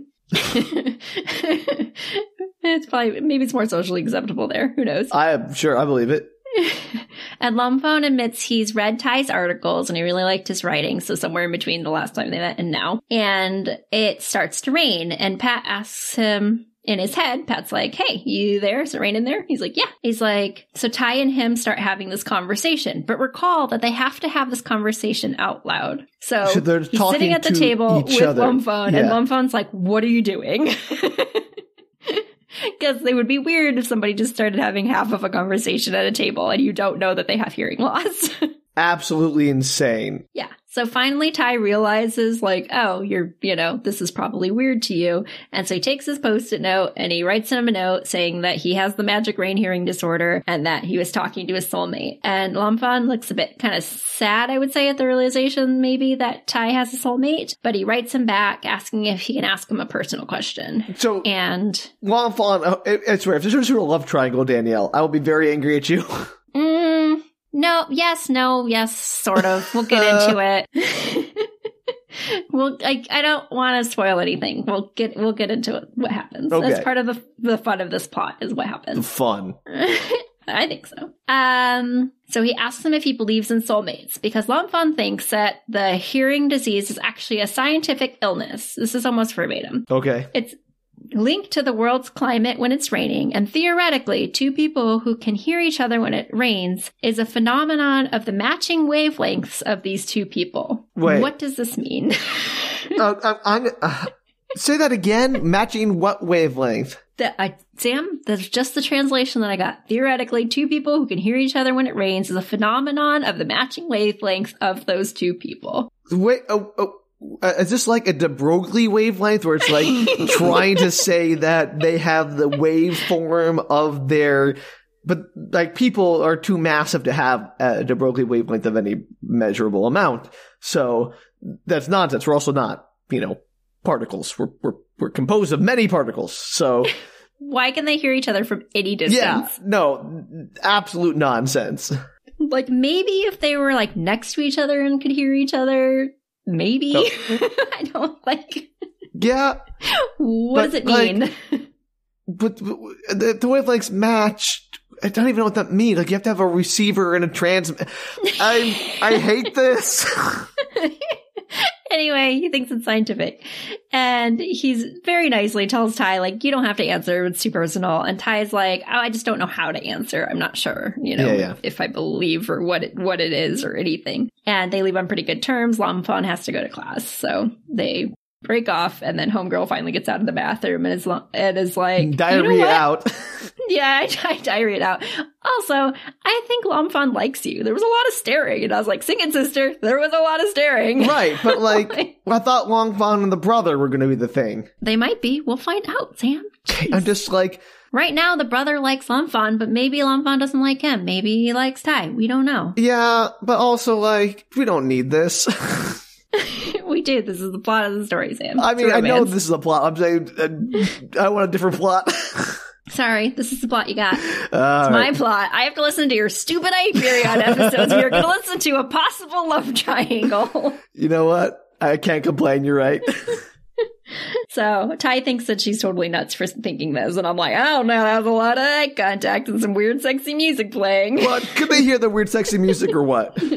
no, but I can. It'd be funnier if they could. So maybe it was playing over the speakers of the coffee shop. There you go. So it doesn't really matter though, because the scene is interrupted because Phat shows up to pick him up for dinner, and they haven't made specific plans. But Tai is like, "Come with me, I've got an idea." And for reasons that are very unclear, Tai takes him to a fancy Thai restaurant T H A I Got restaurant. it. And you, as the audience, know when the chef appears in the scene that the chef is Tai's dad. what? But boy, does Phat not know that the chef is Tai's dad. Yeah, no, no kidding.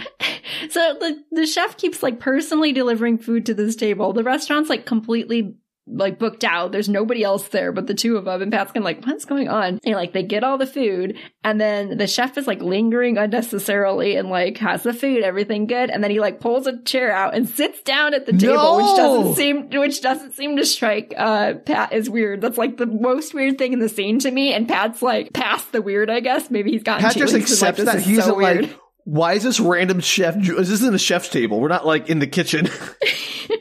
And he was like weirded out by all the other things, but he wasn't weirded out by the fact that the chef sat down, which I thought was the weirdest thing of the whole scene.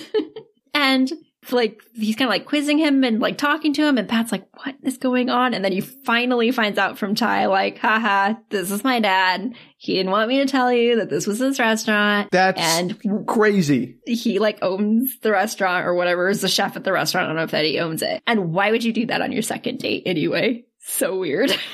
Yeah, I am very perplexed. yeah, it's a whole thing.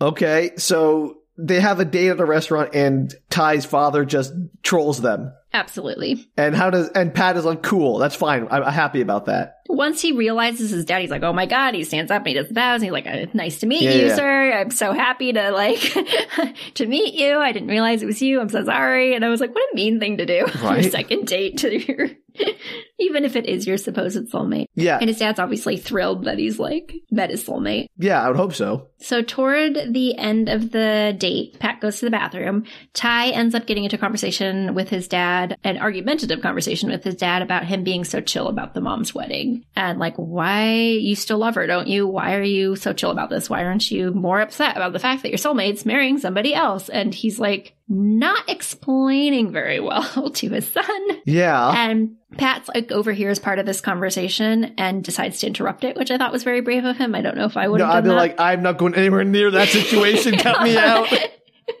so he just like walks into it and he's all like, I'm back, like pretending like he's, you know, didn't, yeah, yeah, didn't yeah. interrupt this. And again, this is a sure sign that this child, this 25 year old or however old he is, needs to be talked to about the fact that his parents are okay with this. Like, Right. why are they okay with this? Talk to your child about Yeah, it. 'cause have he a clearly has a lot of big feelings. Very weird to me. And you also get another flashback of him running down the street to chase after his dad. Because flashback, diddle diddle Oh, diddle. wait, is this flashback relevant or just like a brief flashback for no reason? No, you get like you get the divorce flashback Oh. like twelve times. Great, great. Is it the same one again? Uh, yeah, it's pretty close. Okay. It's just a little clip of it. They like to reuse that footage a lot in this, I guess. Usually, there's like something slightly more added into it, but this one I, I think is just a repeat. So they leave the restaurant, and as they're leaving the restaurant, it starts to rain, and they run off to Tai's apartment, which is nearby, and they make out because why not? Why not? And Phat stops it from going too far because he feels like Tai isn't ready, which I thought was nice of him. I guess That is very sort of, considerate. sort of. Uh, What, what sort of mean? uh, nothing. Okay. So he stops which is funny because Tai's like into it. So I mean, I mean, it's argumentative. You, I guess you could say like you probably aren't ready for this because obviously you have big feelings about your parents and everything. What's going on? We're brand new. but also, you should be like, like- telling people how they should feel. Right, Tai's on board for making out. So later that night, Phat is looking at Tai's room, like going, you know, looking through all the stuff, and he sees a picture of his mom and dad standing on a mountain, and he asks him about it. And Tai's like, "That's a photo of them on Domai Plain." Um, which is a mountain that receives rain all year long. Oh no! so wait, this is another question I just had. If you were in the rain with your soulmate, you could just have a regular conversation, right? Yeah. Perfect. You just talk out loud; it's totally normal. Got But it. That's, that's what uh, I thought. yeah. Great. Perfect. Yeah. So he tells him that his uh, dad proposed to his mom up on the top of the mountain. And there's a legend that if you reach the peak of the mountain when it's raining, you can get a wish granted. And you think that might play into it more, but it doesn't. Oh, okay.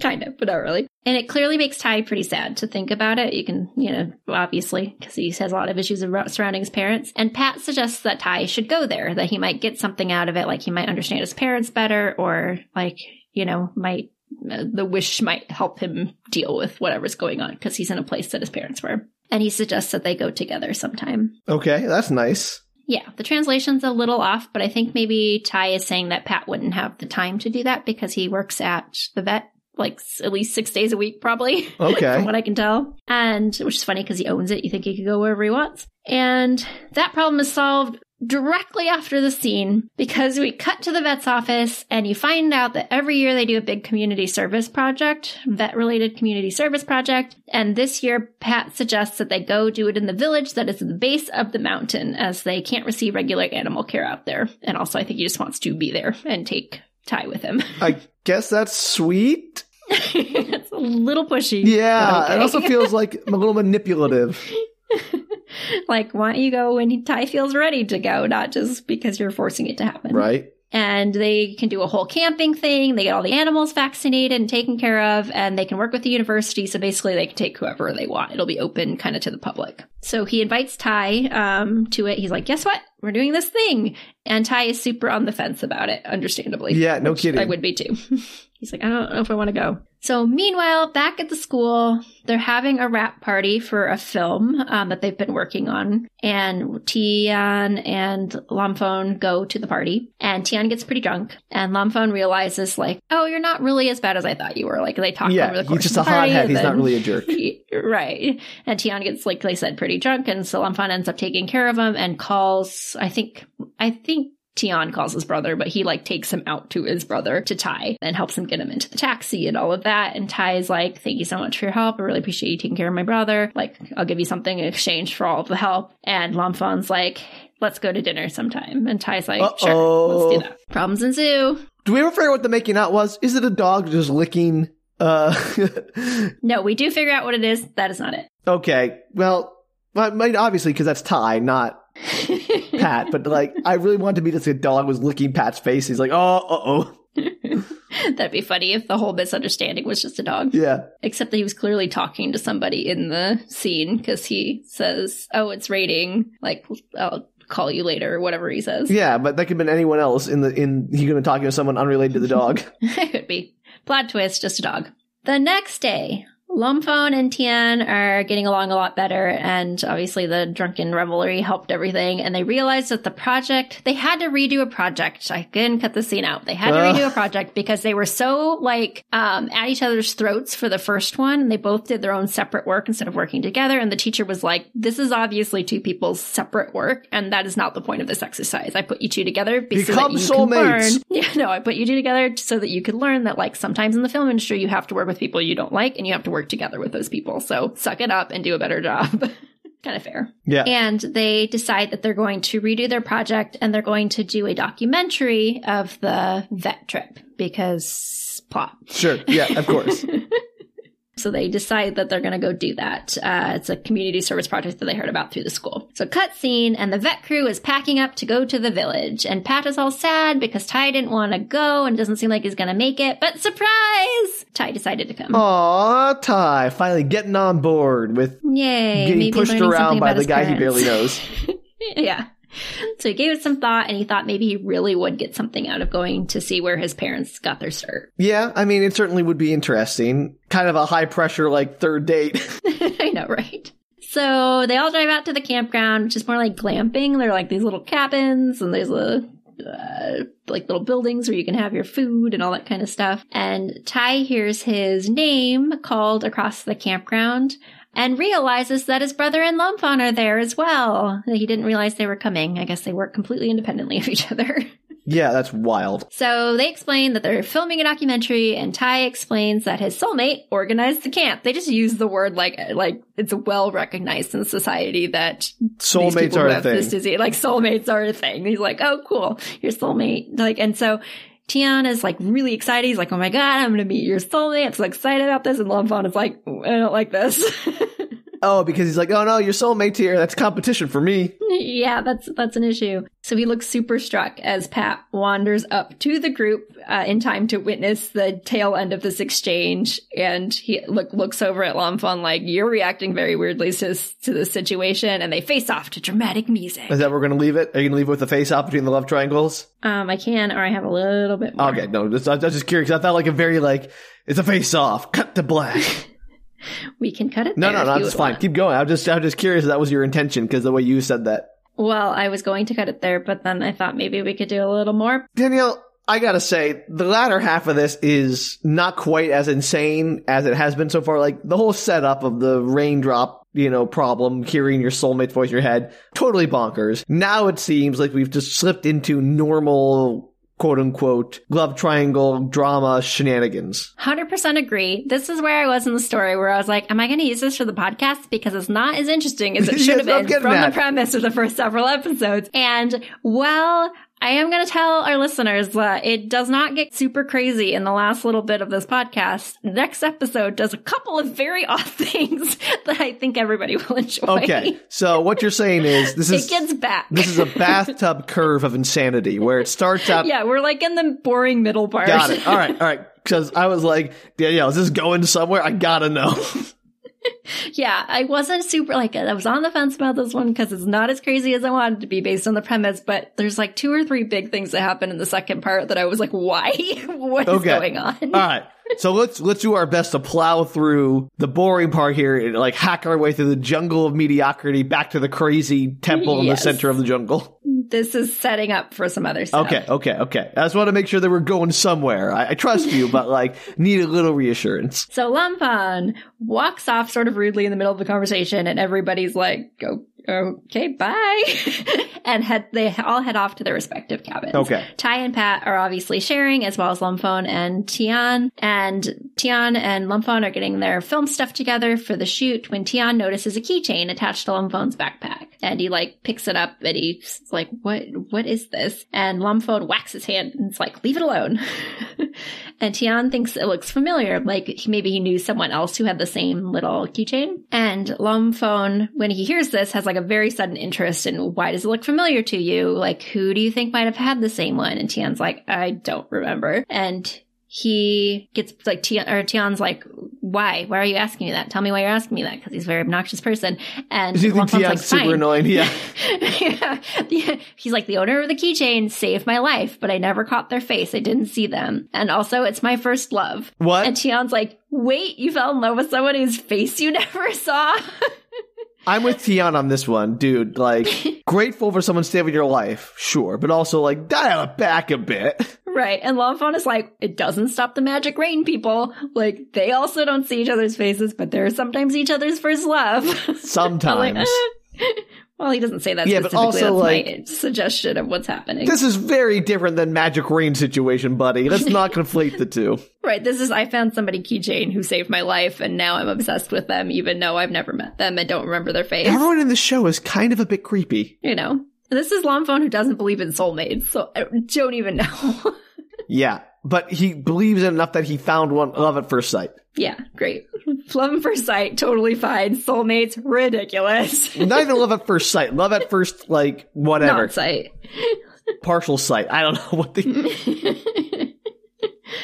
Um, so they shoot, they head out to shoot some of the footage, and Tai and Lomfon are making some weird eye contact again over a camera while Lomfon's shooting the footage. And Phat is not a fan. He's like looking over at him like, mm, this seems suspicious. Yeah, no kidding. so there's lots of time. I'm cutting out so much of this episode of them helping the animals and helping at camp and bonding as friends. And like, it's not important to my recap. So skip, skip, skip. But the important thing is that uh, Tai's friend asks him, asks Tai when he's going to make it official with Phat because right now, obviously, they're casually dating, and while obviously they have a lot of chemistry and they're soulmates, quote unquote, they're not like official. They haven't like made it official to anybody, and not that it matters if you make it official or not, like in the grand scheme of things, but terms of like outsiders seeing your relationship, it doesn't look as serious as they might think it is. And she thinks that it's going to be an issue for Lomfon because she feels like he likes Tai. And Phat's feeling insecure and would feel better if they were like an official couple. Interesting.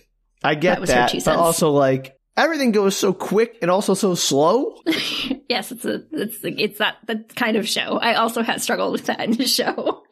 All right, I'm just like I feel like a roller coaster. Like I was like screaming down the hill of insanity, and we hit the bottom, and it's like now we're climbing the hill. Like I'm just get me back to that like high of the first drop, but you never get quite back up to that same first drop again. So it's always just downhill from there. so I'll just wait for the second half, Sam. Oh. That you will not get tonight. I am sorry. Oh, it's okay. It'll just make the anticipation all the better. So that night, Tai and Phat have some sexy time, so they might not be officially burners, but they're officially doing some sexy stuff. I mean, you know, good for them. So the next morning, Tai is alone. There's a note letting him know that Phat went to work, but he has no work the last day, so they should go up to the mountain together that day if he's up for it. Up the mountain. Okay, not a Up metaphor. the mountain. No, not a metaphor. The mountain where his parents had their engagement. So Tai is helping with the cooking crew because he has no vet experience, so what good is he? And he shows up the cooking space to see a new face. Guess who the face is? His his dad, No. his mom. No. Uh, you give up? uh t- t- like I don't know, like five people in the show. It's the ex-girlfriend of Phat. Oh, I should have guessed that. Come on. Oh. I I don't know if I did not guess this. This plot the way this is written. So I think the ex-girlfriend shows up, I want to say in episode two. We are now in episode six, I think. And this like we haven't seen her for four episodes. And I was like, what is she doing here? I thought she was useless to the plot. Apparently, she's here to provide more drama. Not that he knows it's the ex girlfriend of Phat, obviously, and he does a weird stare with her too, but it's just because she's pretty, I guess, and her name is Nara. And he's assigned to help her out with the lunches, and they hit it off pretty quickly, which his best friend notes is weird. Uh, like, he doesn't usually hit it off so quickly with people, which I think is hilarious, because as I've mentioned, we have yet to see him Not be hit it off with a gregarious single and person friendly, he's yeah. so hilarious. So she's making these little bento super cute lunchboxes and she tells him that her ex-boyfriend works as a vet in the group. And she showed up unexpectedly and she's hoping that making his favorite lunchbox will set it off on the right foot. I would like to remind you that she went unexpectedly to a camp in the Yeah. middle of nowhere at the base of a mountain because she heard that he was there. What a weird thing to do. She lives in the same city as him. Yeah. could just meet him anytime in the last two weeks. This uh, this is stalkerish and bizarre. so weird. And also, she's the one who broke up with him. So weird. So weird. So he wishes her luck and he's like, Oh, who's your ex? I probably know them because I, you know, met all of the vets. And of course, they're interrupted by the crew calling them to food. Okay, great. So they're all, All right. so they're all going to hang out and have a really awkward dinner, lunch, whatever. Mm, no. So No. Tai goes off. We're almost done, Sam. We're so close to the end, you can taste it. Oh, I, I all I can taste is that food they were preparing, those bento boxes. So Tai goes off with his lunchbox. He's gonna go give it to Phat, who's working on some vet cases at one of the pavilions. So he like goes off. He's like, "Where's Phat? Over the pavilion. Great. I'm gonna go give him his lunchbox." So he heads that direction. The two of the other doctors see him heading in Phat's direction. They try to waylay him, and it's obvious to us as an audience that something is going on. And he is not swayed, nor is he suspicious by this encounter with these two other doctors who are like, "Come on, let's go get breakfast. Come on, let's. You know, why don't Why don't you go this way? You can check with Phat later. Like, let's go, let's go." And so he's like, "No, I'm gonna go," and he continues on his way. And the staff look at each other in concern, and one's like, "Well, what will be will be." And as Tai rounds a corner in the wood, he freezes and he sees Nara reaching out and kissing Phat, who seems unconcerned at pulling away, and he drops the lunchbox and runs off, disappearing from the camp. But nobody can find him. Phat was pulling away. He's he didn't like. no, he wasn't. He was unconcerned at pulling away. oh, he was not pulling away. he was unconcerned standing there. and pulling away. he was standing there while Nara kissed him. Well, that's awkward. But again, I hate this. this mo- I, I gave this show praise earlier for like solving the miscommunication problem, but like if you didn't run off, you waited five seconds. I'm sure this all would have been cleared up. I also believe this. We'll find out if that's true later on Book Retorts. Great. Uh, so this is where you're going to end it. Great. that was exactly my uh, thought as this episode ended. I was like, why do they always run away Yep. before they actually see the person pull away? And the next episode actually answers that question, which is rare. okay. All right. Now, I mean, you know what? I withhold judgment because I am, I speculate that it will not convince me that this is an appropriate reaction, but maybe I'm prepared to be wrong. So that is where we're leaving off all of the romantic drama. And I promise, listeners, I promise that there are weird things in the Okay. second half. It gets weird again. All right, so we've made it through the nadir of this weirdness. We're we're coming up the other side. We're going to climb that mountain again of, of bizarreness and get to the top peak. Absolutely. Weird. So t- as of now, Nara's in camp. Lomfon probably likes Tai. Phat's apparently kissing or at least not pulling away from Nara, and Tai is missing from camp. Nobody can find him. What a way to end. What a way to end. Danielle, if you had the voice in your head, would you be like, I'm all on board. Let me go find that soulmate of mine? I mean, I would probably be interested in meeting the person, but I don't know if I'd 100% think that they were actually my soulmate. Uh-huh. Because I don't, I would actually have a lot of questions about the soulmate concept. Yeah. they, we get into it a little bit more in the second half, but why, like, what does a soulmate entail? Are they just somebody who's going to be a platonic soulmate? Do you have to be in love with them? Yeah. Are the, like, relationships, are they, do they often get married? Are the marriage rates way more successful with soulmates?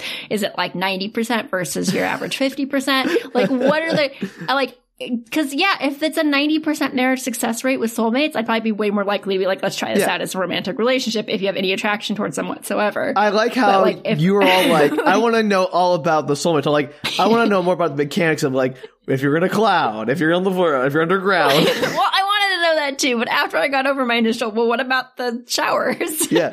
How does if you're rain swimming. work? But once I accepted that as a premise, now I'm just annoyed about the soulmate thing. but, but Danielle, how's that different than literally any other movie about soulmates? I don't know, because they talk way more about soulmates in this one. Usually it's just a given. They're like, soulmates, deal with it. And this one, they have like whole discussions in the second half about what a soulmate is. So what you're feeling now is why I'm angry about soulmates and everything else. I have those same questions, like how do we know about soulmates and all that. And, and this movie is actually exploring it, so it's making you feel the way I feel about like serendipity or Right. whatever. Well, I think about it then too, but this like movie, spe- this is a specific theme of this movie is like, how much do you have to be with your soulmate? Is it really a soulmate? all I'm saying is I don't think it, the premise of a soulmate is any less bizarre in other movies. They just don't acknowledge it. Agreed. But this one does. So props to this TV show, I guess, for I that. guess. It does lots of things wrong, but it does a lot of things right. So, Hey. La Pluie. Get what you get. La pluie. I have nothing else to add to that. My French is not good enough to make a statement that would not be embarrassing at offensive best. to French Yeah. people. not even comprehensible to French people. No one understands what I was saying. Perfect. Well, there we go. You're welcome. Well, thank you, Danielle, for sharing the rain with us. If you want to reach out and find out if Danielle or I are one of your soulmates, you're probably not, but you can try. I haven't heard you in my head, so I'm going to go on a little limb on and say no. but yeah, if you want to give it a shot, you can reach us at bookretorts.com. you can also tweet, Instagram, or Facebook us at bookretorts. And if you want to fund our Institute for Wayward Soulmates, where we will bring the rain people together and then experiment on them in the showers. Wait, I need to. Mm, let me rephrase that. we'll experiment on about the hearing thing and the soulmate listening stuff by using hoses and ch- this isn't getting any better. I'm sorry. I feel like that there's been lots of studies done on soulmates in this universe. There has to have been. No, clearly not. Like clearly there hasn't been any study done on like how the rain thing works. Like if you're if I like turn on the hose and it spray you with the hose, does that count? If like it's raining, I put you in a basement twenty feet underground, does that work? Like these are the questions I want answered. Please help me fund my research. I forgot to tell you that there's a very scene very early on where he just casually mentions that he tried to like fix the hearing problem, Uh-huh. so he didn't have to have like listen How? to his soulmate after his parents got divorced. Yeah, I had so many questions. What? I was like, whoa, whoa, Yeah. whoa. Did you like try earplug? Like, uh, Is are there like studies for this? Can you go to a doctor? Can they try Thank you. things? Like what is? Appar- clearly the people in that universe are falling down on the job. It's up to us to fill in the gap, fund our research. That's patreon.com slash book retorts. We're going to get a Nobel Prize. Go us. Go us. All right. Well, until next time, you know, maybe be kind to the voices in your head. I always am. there you go. So until then, bye. Take care, everybody. I,